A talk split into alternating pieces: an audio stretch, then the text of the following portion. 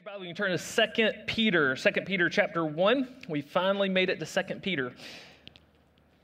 While you turn there, um, as usual, I forgot to tell you if you do wish to give after service, there's two lock boxes on the back wall as well. You can give online at newpassion.family or on our website. Um, for those who are joining us online as well or right in your seat. So, Second Peter chapter 1, um, it's on your outline. It'll be on the screen as well if you've got your Bible. Second Peter chapter 1, it's right after First Peter, and uh, on the YouVersion Bible app. Um, I'm in the CSB if you want to follow along word for word, and we'll be there in just a moment. But I do want to start with a question that I want you to think about um, because oftentimes I think we forget that one day we're going to die. Um, I think we feel invincible at times until maybe we hit a certain age or whatever. Um, but I wonder if you knew that your death was imminent, like maybe you had a day left, 30 days left, whatever that looked like. What would be the most important thing for you to share with those that you care about, that you love? Like if you could have one last letter to write to them, what is it that you would feel is the most important thing to share with them as your parting words, as the reflection of your life, as the anthem of your life, as you were to part this world? What is it that you would write to them? What is it that you would want to communicate to them?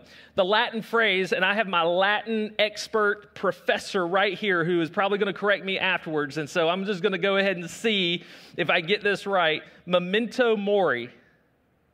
Yes. Do y'all know that it's not Imago, Imago Dei? Who says Imago Day? Y'all know that word, Imago Dei? It's Imago Dei, right? All right. So I, she, every time I say something Latin, like she teaches me the right way. So memento mori is a Latin phrase that means remember you must die.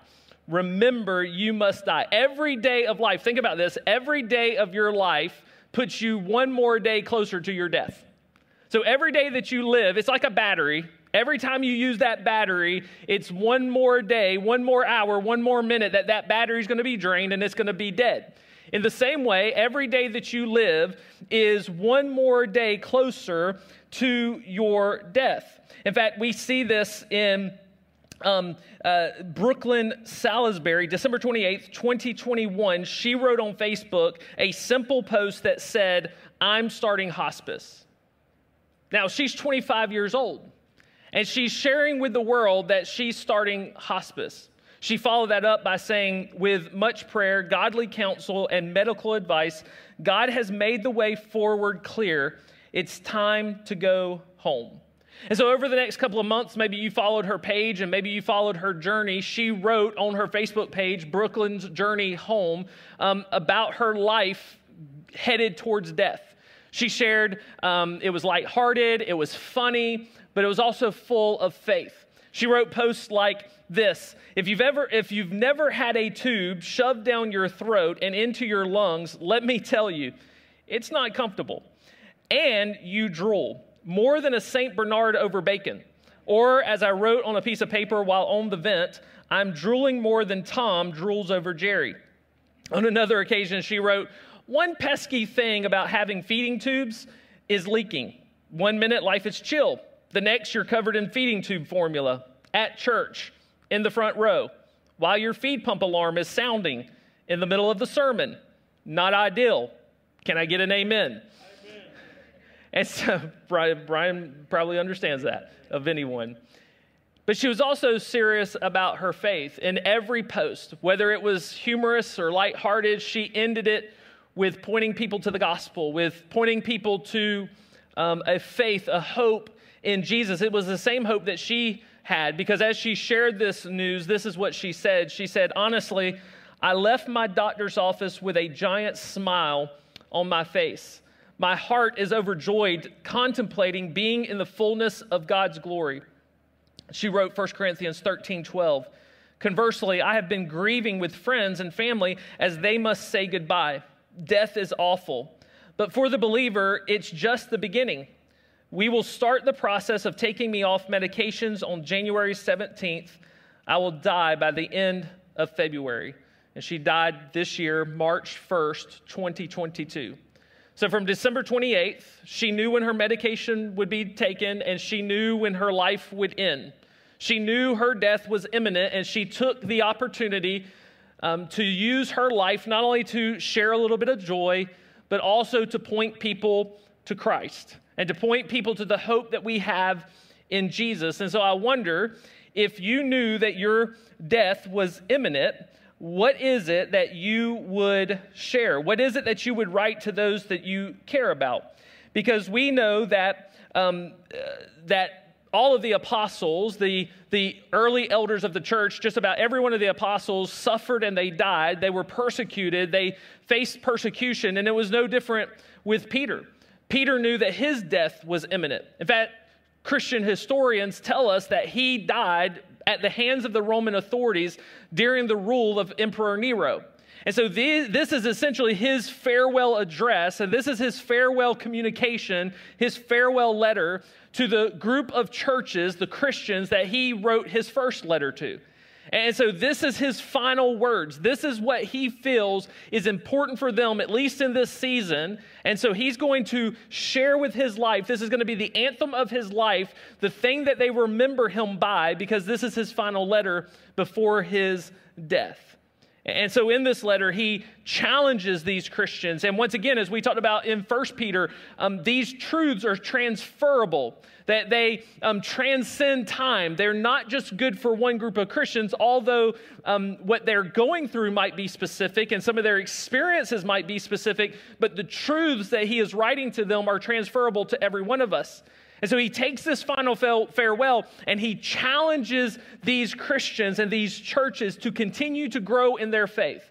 He places this emphasis on the reality that they, as followers of Jesus, don't need to just be content in the fact that they are saved and the fact that they have this eternity um, in heaven promised to them, but they need to continue to grow in their faith because the other thing that he does is he challenges the false teaching and even the false lifestyle of the corrupt teachers, the corrupt religious teachers who are trying to persuade these Christians of another way of life life, of another way of believing.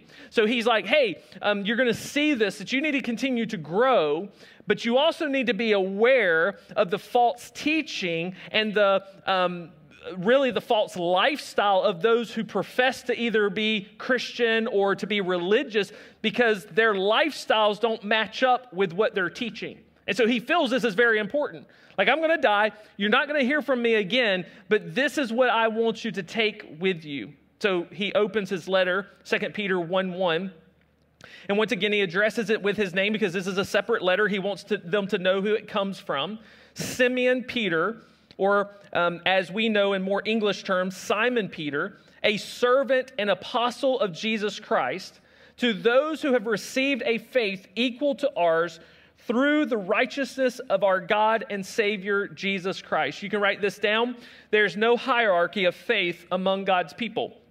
There's no hierarchy of faith among God's people. He opens this second letter by um, clarifying who his audience is. He says this letter is to those who re- have received a faith equal to ours. Now, he's specifically writing to followers of Jesus um, who have received a faith, he says. In fact, that word received is, could be overlooked. It could be kind of neglected um, because we kind of know what that means oftentimes. But that word received comes from the Greek word lekchano, which means to obtain or to receive by divine allotment. So they have received this, they've obtained this faith by divine allotment. That means they didn't earn it. They didn't conjure it up somehow, that they weren't spiritual enough that all of a sudden they had this faith that they didn't work religiously enough that all of a sudden they unlock this bonus round like some of you do in video games and it's like oh you got bonus coins or oh you've got this like that that wasn't how they came uh, to this faith they didn't earn it they didn't conjure it up um, they didn't get it by some special knowledge of god and that's what happened with a lot of the false teachers and the Gnostics. If you want to have this faith, then you have to have this special understanding. It was like mysticism. You have to have this special knowledge knowledge, this special understanding that only we can give you. It's much like, um, you know, other religions and other practices of religion where you have to go to this one person, you have to have this one spiritual leader who can help you, unlike any other person. The good news is, is in Christ we have direct access to the Father through Jesus Christ. We don't have to go through a special man. We don't have to have a special knowledge. And so this is a divine allotment of faith. God gave them this faith for their salvation. Each were given an allotment or a measure of faith, not by their own doing and not by their own deserving, but by, he says, his own grace and righteousness. Look at what Romans 12, 3 tells us. For by the grace given to me, I tell everyone among you not to think of himself more highly than he should think. Instead, think sensibly, as God has distributed a measure of faith to each one. So, Paul mimics this truth that Peter has shared that they have been given an allotment of faith Peter says that God has distributed a measure of faith to each one, and he warns that no one should think more highly of themselves than they ought. Because the reality is, we're all enemies of God, we're all sinners, we're all before Christ, we were all destined to hell. There was not one person, nor has there ever been any person who was a better sinner, enemy of God, destined to hell. Like, like none of us were like, you know what? I know I was destined to hell. I know I was an enemy of God according to Colossians chapter 1. I know that I was a sinner. I know all these things, but I was a better sinner than you. Now, in our terms, we might understand better sinner as like you were a worse sinner. Like, man, that sin thing, man, I did it better than you. So when there's a hierarchy of sin, sinning, yeah, maybe you felt like you were a worse sinner, but in God's eyes, we're all enemies, we're all sinners, and we're all destined to hell. And so Paul mimics this thing, this truth, and he's saying to them, Look, it's by God's grace that I'm even sharing this with you, but you shouldn't think more highly than you ought to because every one of us have been given a measure of faith who are in the faith. And so, if you have come to faith in Christ, if you have been saved, then the reason you have been saved is because you were given a measure of faith.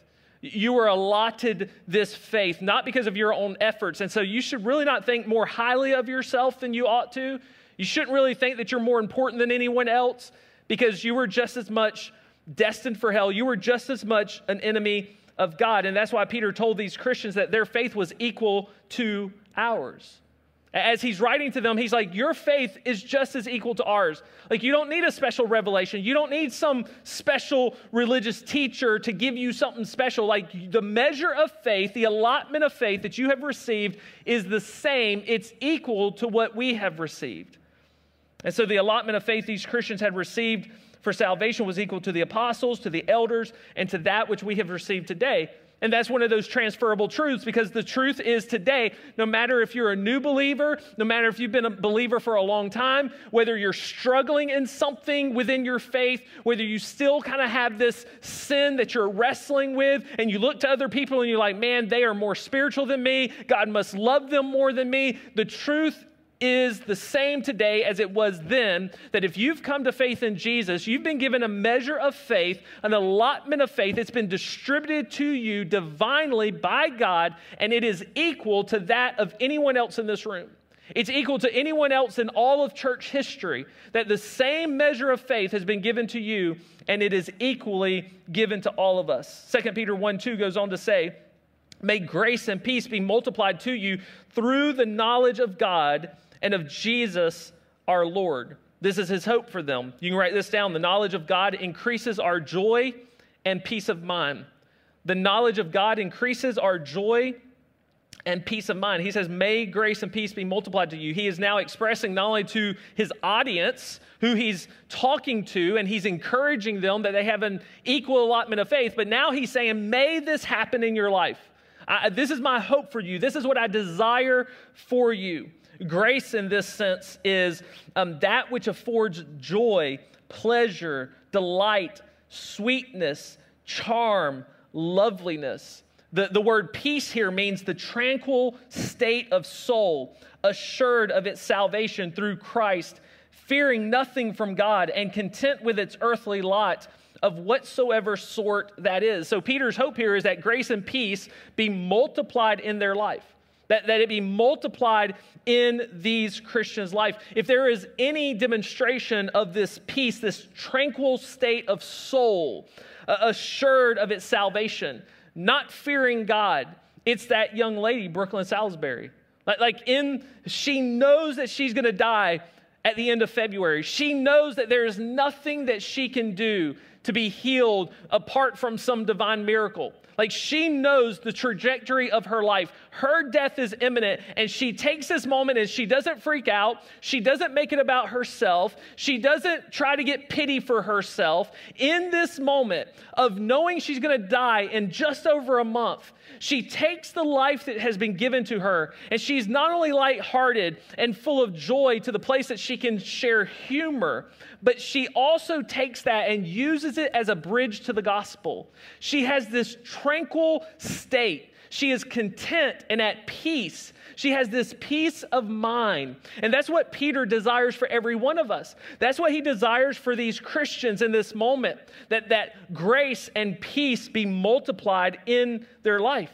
He wants them to be confident in their salvation, to grow in their joy, and to delight themselves in Jesus. He doesn't want them to fear God, but instead to have a peace of mind no matter what they face in life. So when they're facing persecution, when they're facing these corrupt teachers, that they can have a peace of mind, that they can have joy in the midst of that circumstance.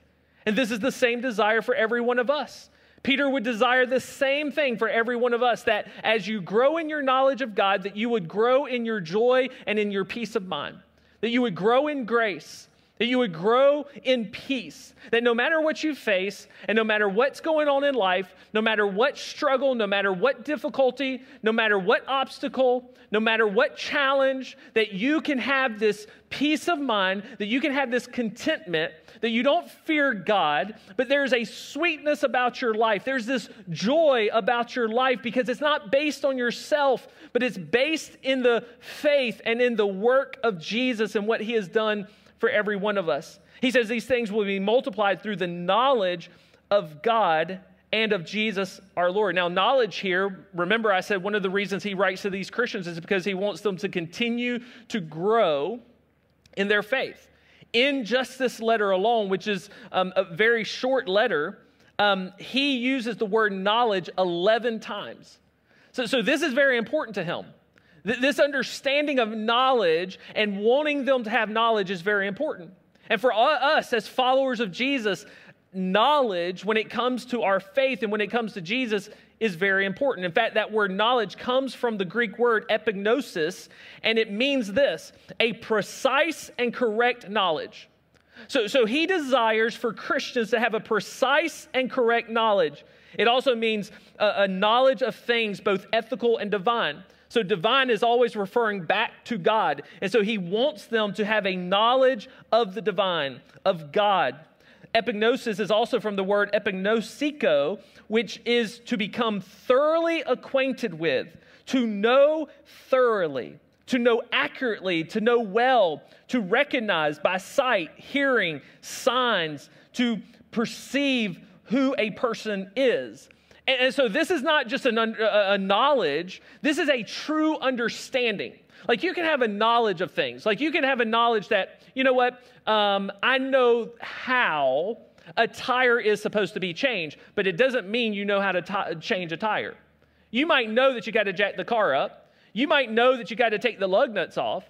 But until you actually get out and change the tire, you really don't know. You don't have this intimate knowledge or understanding. You kind of have a head knowledge, but I've had a head knowledge about a lot of things in life, and then I'm like, you know what, that looks easy. I can do that. I can, you know, make this happen. And then all of a sudden you realize, like, I didn't know it as well as I knew it.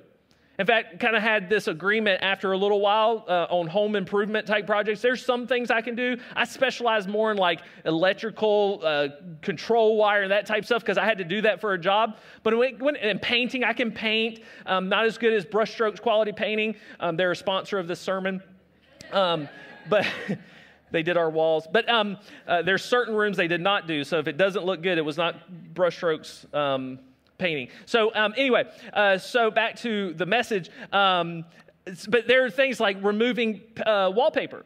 So you can Google things and get a knowledge of it, but until you actually try to remove the wallpaper and realize, man, that's not removing as good as I thought it was removing, or they didn't even like finish these walls, they just put wallpaper there. Like you don't really know how to remove wallpaper. You don't really know the full uh, scope of the work. You just have this, this kind of surface level knowledge. That's not what he's talking about here. He doesn't want these Christians to have a surface level knowledge of Jesus or of the Father. He wants them to intimately, to have a precise and correct knowledge. See, see, the reason why so many people are led astray by false teachers, because it sounds spiritual and it sounds right and it sounds truthful, but the reason they're led astray in that way is because they don't have a precise and correct knowledge.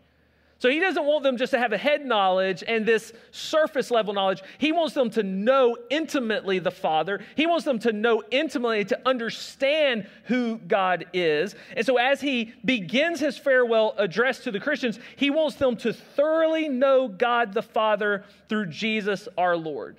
As a pastor, I can understand this sentiment. I can understand this desire because that's my desire for the people who attend New Passion Church. That's my desire for everyone who professes a faith in Jesus Christ is that you have a thorough knowledge who God the Father is. Not who Nick is, not who any of our staff is, not for um, this organization, not for this church, but Jesus Christ. That's why um, we're going through First and Second Peter. I want you through the truth of God's word to know who He is, to understand Him more, to understand the truth of His word more. And so he takes this final farewell and he's like, Look, if there's anything that I share with you in my final days before I face death, I want you to intimately, to precisely, to correctly know Jesus, to know the Father. He, he wants them um, he, he doesn't want them to have a knowledge about him, but he wants them to have a precise and correct knowledge and understanding of who God is. He, he didn't make this letter about himself, he didn't make it about anybody else. He's making it about their life in Christ. He wants them to thoroughly be acquainted with God to place to the place they can recognize him even by sight and sound, by certain signs, and even by his own character. So, so um, in Scripture, Jesus said, My sheep know me, they know my voice.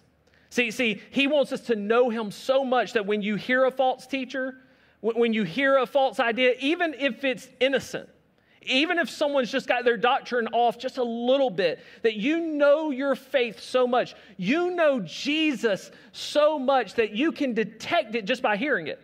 You can detect it just by seeing it and go, hold on, I, am not sure about that. Maybe I'm not 100% sure about that, but, but I'm going to go to God's word because I know that's going to give me the answer. I know that's going to give me the truth, but something just doesn't seem right here. Something just seems off. Something doesn't sound right. That's how much he wants you to know Christ because Christ is the author and the finisher of our faith. So, as we are people of faith and as we walk in faith, he wants us to have a precise and correct knowledge of God in that faith.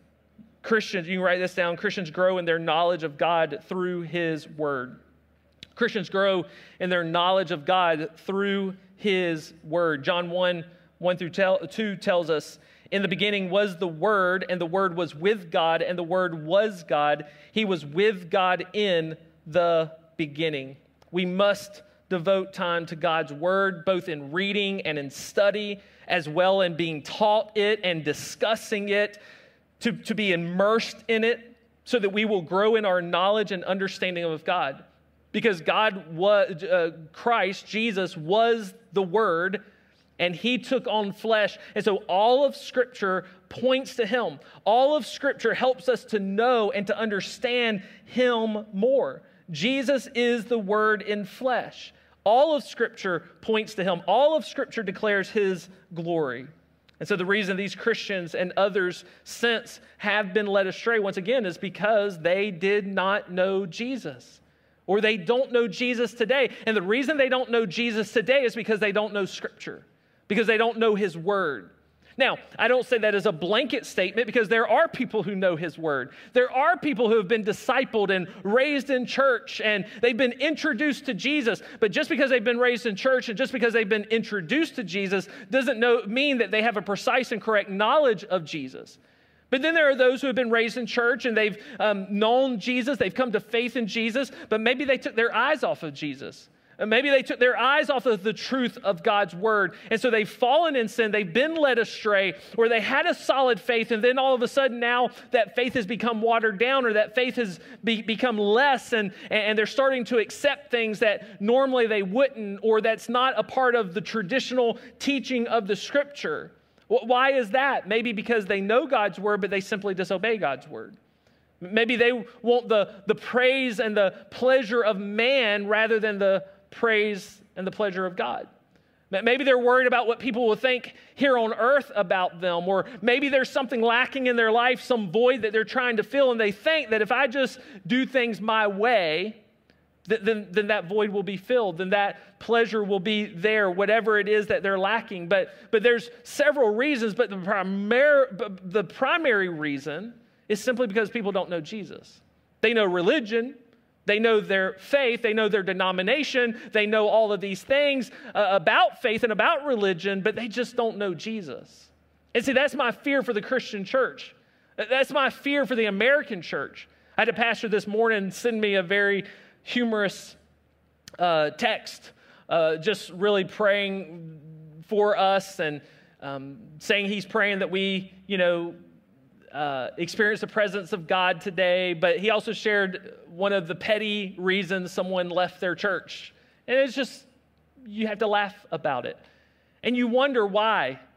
Because people know religion, people know church, but they don't know Jesus. Like, like if we understood what people dealt with, that's why we try to keep persecuted church and persecuted Christians in front of you, because if we understood that oftentimes what Christians actually endure and deal with and how they have to meet and how they have to worship, like we would almost become disgusted about the way we do church. Because this is just a way of church, but it's not Christianity. It's not our faith it's, a, it's an opportunity for us to be able to worship in this way. It's a, it's a pleasure to be able to worship in this way, but this isn't Christianity.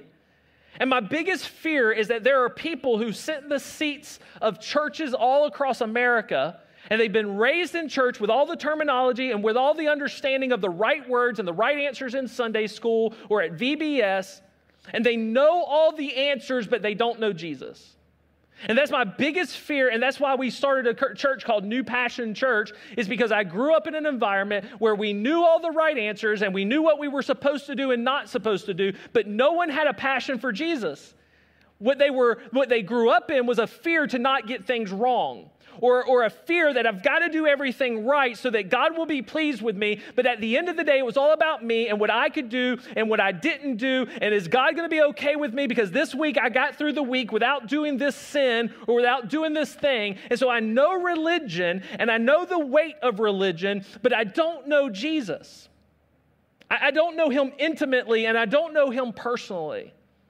And I fear and I wonder week to week, how many people come into our church and to churches all around America, and that's their story. They know the answers. They know I got to say this prayer. Uh, okay, I'll be baptized. But at the end of the day, they said a prayer. They say all the right words. They sing the songs, but they really don't know Jesus. They really don't know Him intimately. They really don't know Him personally. And as we see that faith comes from God.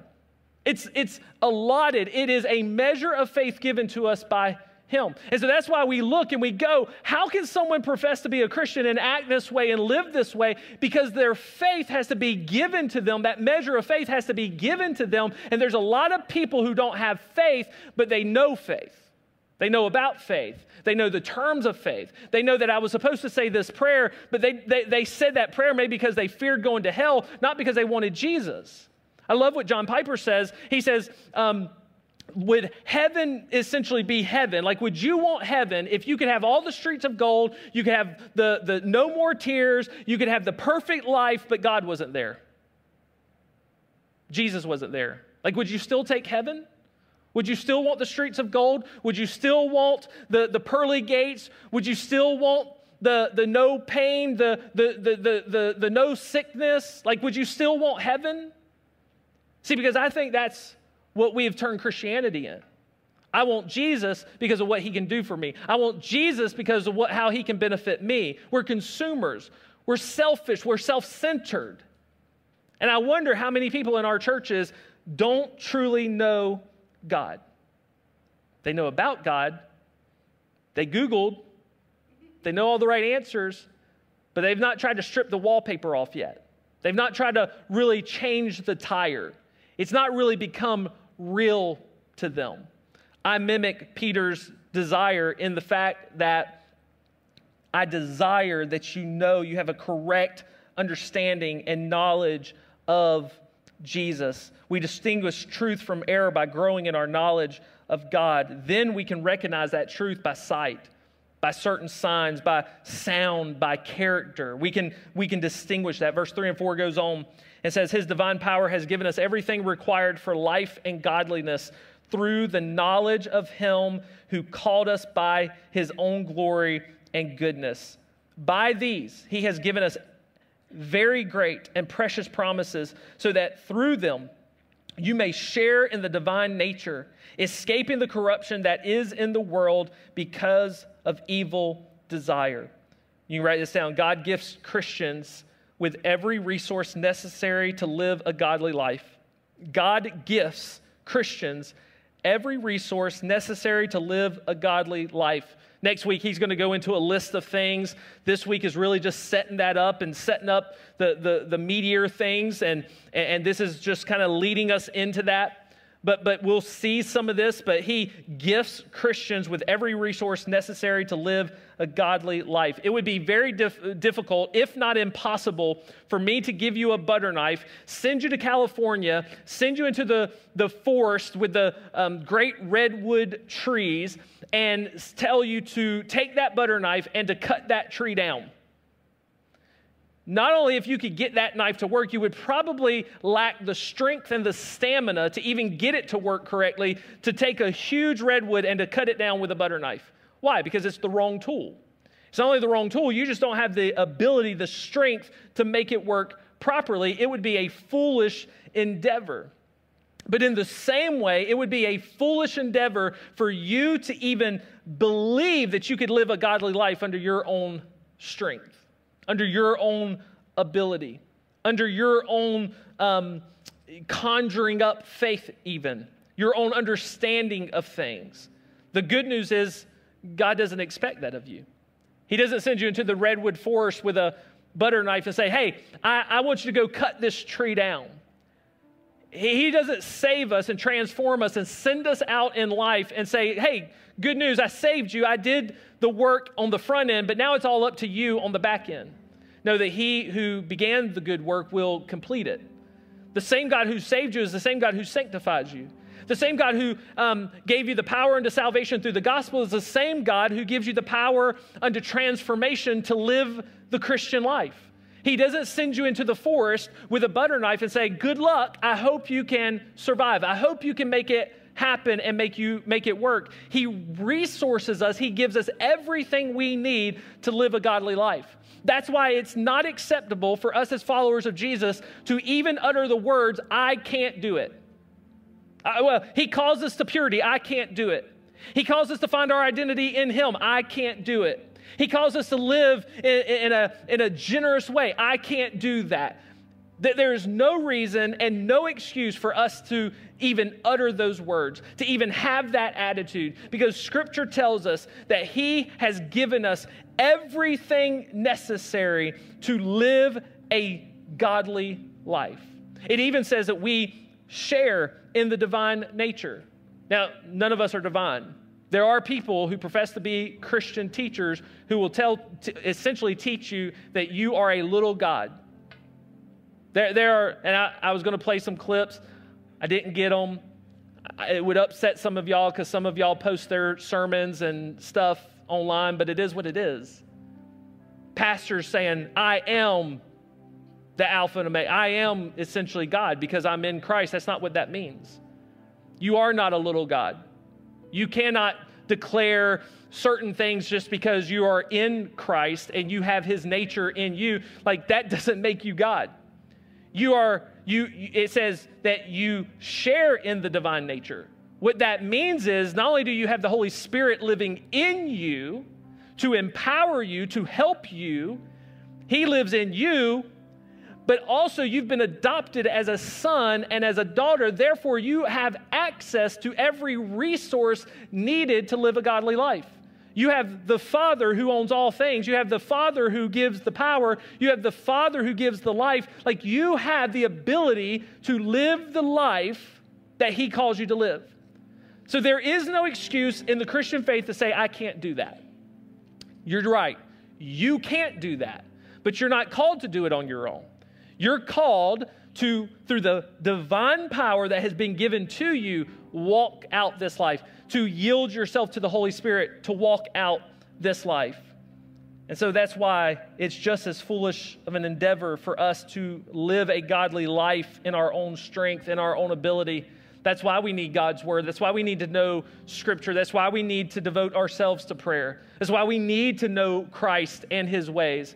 That's why we need to grow as Peter is writing this letter continually in our faith. See, that's the difference between following Jesus and other religions. Uh, other religions place the responsibility on you, puts the responsibility on if you can knock on the doors enough, if you can go out, if you can hold up the five pillars of faith, if you can hold up the 13 principles of our religion, if you can do this, then God might bless you in this way. Then God might give you a measure of faith. Then God might give you the desires of your heart. If you can do this and puts all the weight on you. But in Christianity, Jesus placed all the weight on himself. He took the cross. He lived the perfect life. And then once he saves us because of what he did, his finished work on the cross, he didn't leave us to figure it out on our, on our own. He says, I'm going to send you another, one who will help you. And that is the Holy Spirit. And so that's the difference in our faith and other faiths. That's why other people say um, more than one road can lead to God or they're all the same. No, they're not.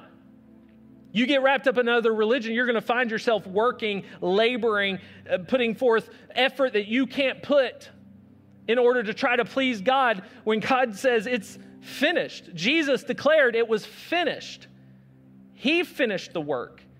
And he who finished the work, he who started the work, will finish it in your life just the same. And so that does mean that you can live a God honoring life, avoiding the things that grieve God and destroy your soul because He's given you every resource to do it. You're not God but you have God to help you. And so today, if that's been your heartbeat, if that's been your desire, my challenge for you today would be to examine your heart. Is it that you can't, or is it that you don't want to? See, that's the difference. It's not that you can't, because growing up, if I told my parents I couldn't clean my room, it's not that I couldn't, it's that I didn't want to. It's that I didn't want to do what they wanted me to do. It's not that you can't live pure, you don't want to live pure. It's not that you can't live generous, it's you don't want to live generous. It's not that you can't forgive that person, it's you don't want to forgive that person.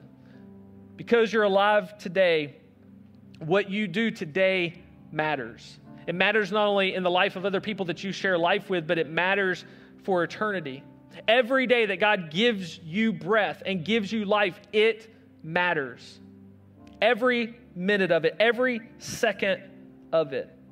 Every day, once again, of life places you one more day towards death. One more day that your life is no more.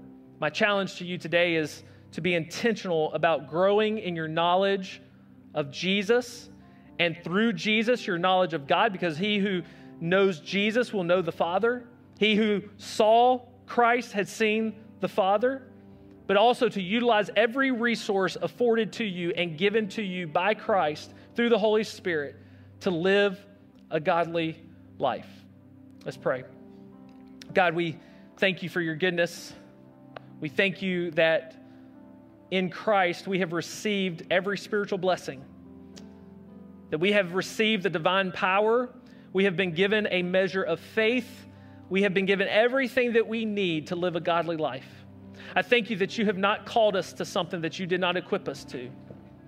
That, that you have not called us to something and then sit back and laugh at us as we strive towards it and as we work towards it in our feebleness and in our inability. But you are a loving God and you care for us. And you not only saved us, but you have now equipped us to live a life that will honor you and glorify you. And so, my prayer, Father, is twofold today. One, that if there is someone here that does not know you, they do not know Jesus. They know about him. They know about religious terms. They know about religion. They know about church, but they don't know Jesus. That they will not leave here today without placing their faith and trust and hope in you. I pray, Father, if they lack faith, that you would give it to them. I pray that you would impart it to them, that you would distribute it to them equally as you did the apostles and the elders and the first century church, and as you have done so many that are here in this uh, auditorium, those who are joining us online. If there's anyone who is lacking faith, that you would give it to them so that they might place it in Christ and in Christ alone for their salvation. That they would not leave here today without doing so. And then, Father, I pray for those who might be living in rebellion, who might know the truth, but Father, they are not walking in the truth. They're declaring they can't do something that you have fully equipped them to do, that you would change their want to, that you would change their desire.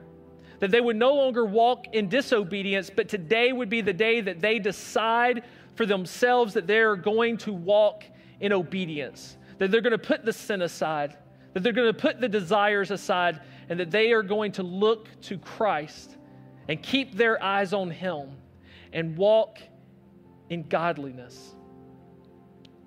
If there's anything else, Father, that we need to deal with today through the truth of your word, I pray that you would speak and I pray that we would respond. Before we close this prayer, I do want to let you know that where you sit the Bible tells us with the heart man believes unto righteousness. That means you believe that Christ lived the perfect life that you could not live, that he went to the cross to take your place, and that he desires to be your Lord and your King, your friend, your Savior. He desires to save you. And so the Bible says, with the heart we believe that, and with the mouth confession is made, for whosoever shall call upon the name of the Lord shall be saved. As we close out this prayer, right where you sit, you can call on the name of the Lord and He will save you. As we close out in this last song, you can call on the name of the Lord and He will save you. And if you do so, fill out a connect card. Let us know so we can walk with you. Father, I pray that you continue to work in these hearts. In Jesus' name I pray. Amen.